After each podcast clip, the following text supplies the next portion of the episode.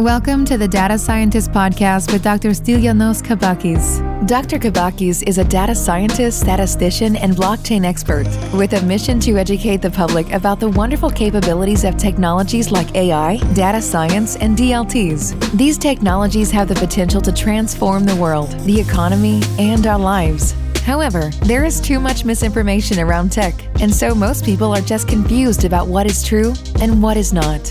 Whether you are a CEO, an entrepreneur, or just an enthusiast, the Data Scientist podcast helps you separate reality from hype. Hi, everyone. On this podcast, I want to talk about context aware recommendations. I was recently watching a video by Hossein Taghavi who is the research and engineering manager for the machine learning team at Netflix. And on this 15 minute video, he explained how Netflix goes about solving the problem of recommendation, but also taking context into account.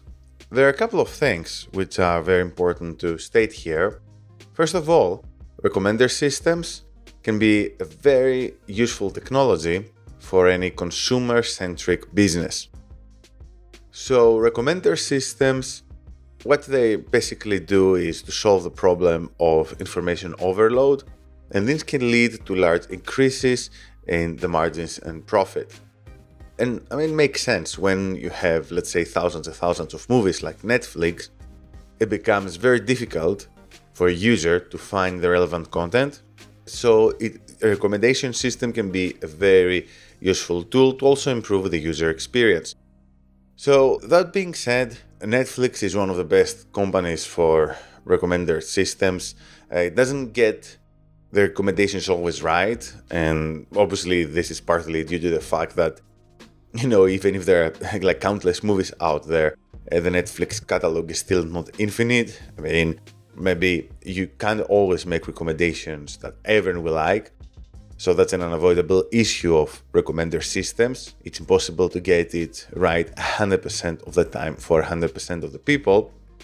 Nevertheless, there are many things that we can learn from Netflix, and also the things that are true for Netflix are also true for smaller businesses.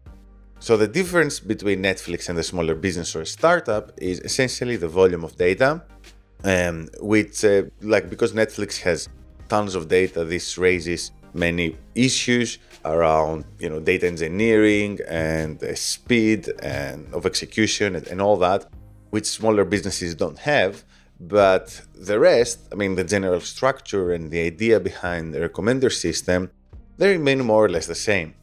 So uh, one of the things which i found very interesting about this presentation is that uh, netflix uses lots of domain knowledge to in order to improve recommendations so, what Netflix is first doing for its user is it tries to figure out what kind of mode this user is in. And there are four different modes. There's the continuation mode, first of all, which is when a user wants to resume watching a show that uh, they have been watching recently. So maybe you're watching, I don't know, like a series, and you just want to log in on Netflix and continue watching from where you left off. So that's one mode of watching. Then another mode of watching is playing something which was added to the user's list but had not been watched in the past. So when a user adds something to the list, they are essentially saying that, yeah, this is an interesting video, but I don't want to watch it now. And if they're in this mode, then Netflix needs to figure this out so that they make sure they also recommend some items from the list. Then some users are in rewatch mode, where they just want to watch again something which they enjoyed in the past. And finally, some users are in discovery mode, which is when they want to discover something new to watch. So Netflix is using features from the users, from the titles, but also from the context. So, if for example, uh, you have been logging in during the weekdays from a particular device, say your laptop, to watch a show, then Netflix is going to use this information to detect that yes, this guy seems to be like in continuation mode for the last couple of weeks or so. and we should suggest that they keep on watching the last show that they watched. If, on the other hand, you've not logged in on Netflix for some time, then the Netflix might assume, might infer that you are in discovery mode, that you want to discover new content. Maybe you had left Netflix because, you know, you were on holidays, or maybe you hadn't found anything interesting to watch for some time, and then you decide to get back on the platform. So Netflix needs to give you a good recommendation in order to make sure you start using the platform again. And Netflix also uses information from the videos, like some shows are just more popular than others, but also from the context. So Netflix can understand whether you are using your mobile phone or your computer to watch something and if there are any differences in behavior between how you approach the platform of those two devices, then it's going to use this information to make recommendations. So, to give you an example, I live in London. When I'm inside the tube, the tube is what we call London's underground here. I'm very likely to watch some particular shows just to pass the time. However, when I'm at home, I'm going to use my computer to watch shows. And the reason I use my computer is because, you know, you have a bigger screen, it's a better experience. So the shows I'm going to watch in the underground are shows that you know they're, they're okay but i'm not super enthusiastic about and netflix can figure this out and make appropriate recommendations. So it can be like okay so these are some shows which we, we can recommend to this guy maybe to watch during the day on his mobile device and then these are some other shows we're going to recommend to this guy to watch you know during the night on his laptop. And something else that's very interesting is that Netflix it uses I mean it has this tile format so the all the shows they are in front of the screen in like in, on something like a matrix you know in rows and columns. So the way all these are arranged are arranged based on their ranking. So the shows which are which like uh, Netflix thinks that you're most likely to watch they end up on the left and at the top of the screen.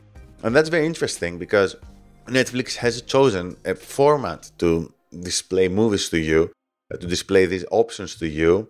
And this gives Netflix lots of room to maneuver. What I mean by this is that you see so many recommendations at the same time where even if you don't like uh, some of these, it's not the end of the world because it's very likely that you know when, when you when you go on when you're on your laptop and you can see i don't know like uh, 20 movies recommended to you in one go it's very likely that you're going to think that one or two of these are interesting.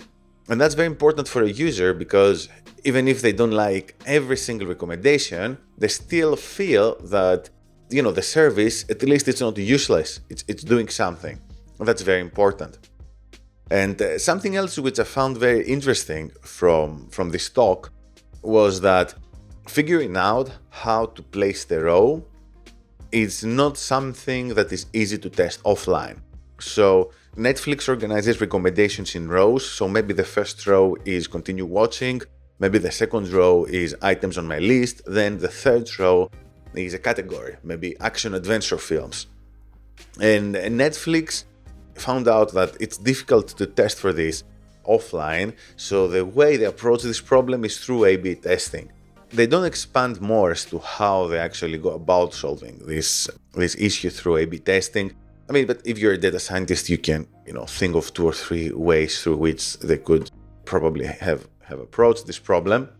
But in any case, I found this interesting because Netflix, you know, it has an amazing machine learning team, but this proves that you know even if you have lots of data and lots of smart people, there's still some cases where it's difficult to predict the results in advance, and the only way to figure out what works best is to experiment. That's also a very important lesson for all, all those of you who are hearing and want to implement data science in your business. And you can't predict everything. Yeah, so quite often, uh, what you have to do is create a strategy which allows you to experiment without disrupting the user experience in a very negative way. So, these were some learnings from Netflix, And I believe that what you can learn from this podcast and one can learn from the talk if you're gonna go and watch it can also be applied to smaller businesses. The scale is different, and a smaller scale actually makes things easier because you don't have to deal with complex data engineering issues, but the rest of the structure is the same. So you can use context aware recommendations even when you have, let's say, 100 or 200 users to start with. And for me, that's very, very powerful because it means that, you know, with the current technology and the current ideas, uh, even a small business can start becoming data driven very early on in its journey. So I hope you found this podcast useful and interesting. Thank you for hearing to this episode, and I hope to see you again soon. Thank you. Thank you for listening. Make sure to visit thedatascientist.com for more content about data science, AI, and blockchain.